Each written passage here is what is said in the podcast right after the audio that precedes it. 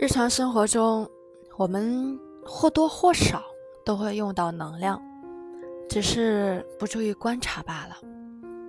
你弯腰做事儿久了，腰酸了，会不自觉的双手叉腰，你觉得这样舒服些，实际上就是在用手的能量起作用。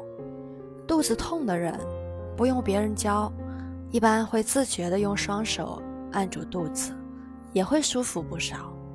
膝盖酸痛的人会习惯性的用手掌贴住膝盖。不管是一时的情绪反应，还是身体的病痛不适，都可以用手的能量来缓解。推拿按摩、拍打疗法，都是用手的能量。不管哪里不舒服，只要是手能触摸到的地方，把手贴上去，不一定要用力。只是轻轻的贴着，时间稍微长一点，不适感会减轻。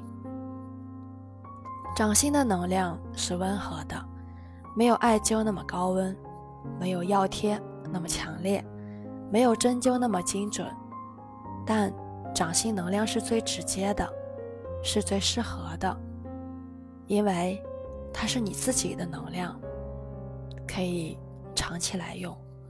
我们打坐时，双手掌贴小腹，可以改善肠道活力，温热丹田；双手放在膝盖上，可以保护膝盖。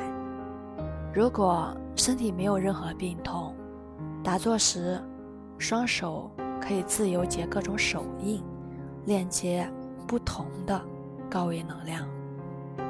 如果你是自我调理修复。凡是局部的病灶部位，都可以用手的能量去改善。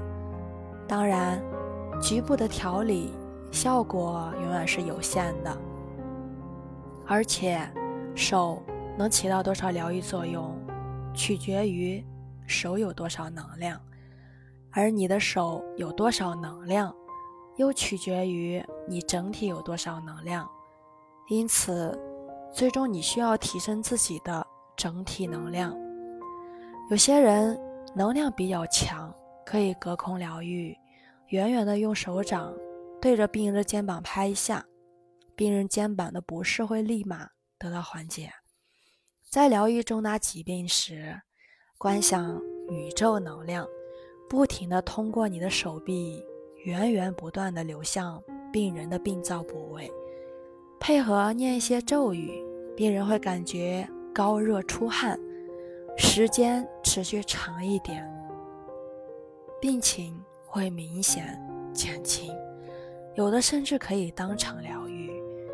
讲到这里，也是希望大家在修炼过程中能够克服个人问题，迎难而上，你的能量磁场以及个人心性都会潜移默化的发生些改变。我是袁一凡。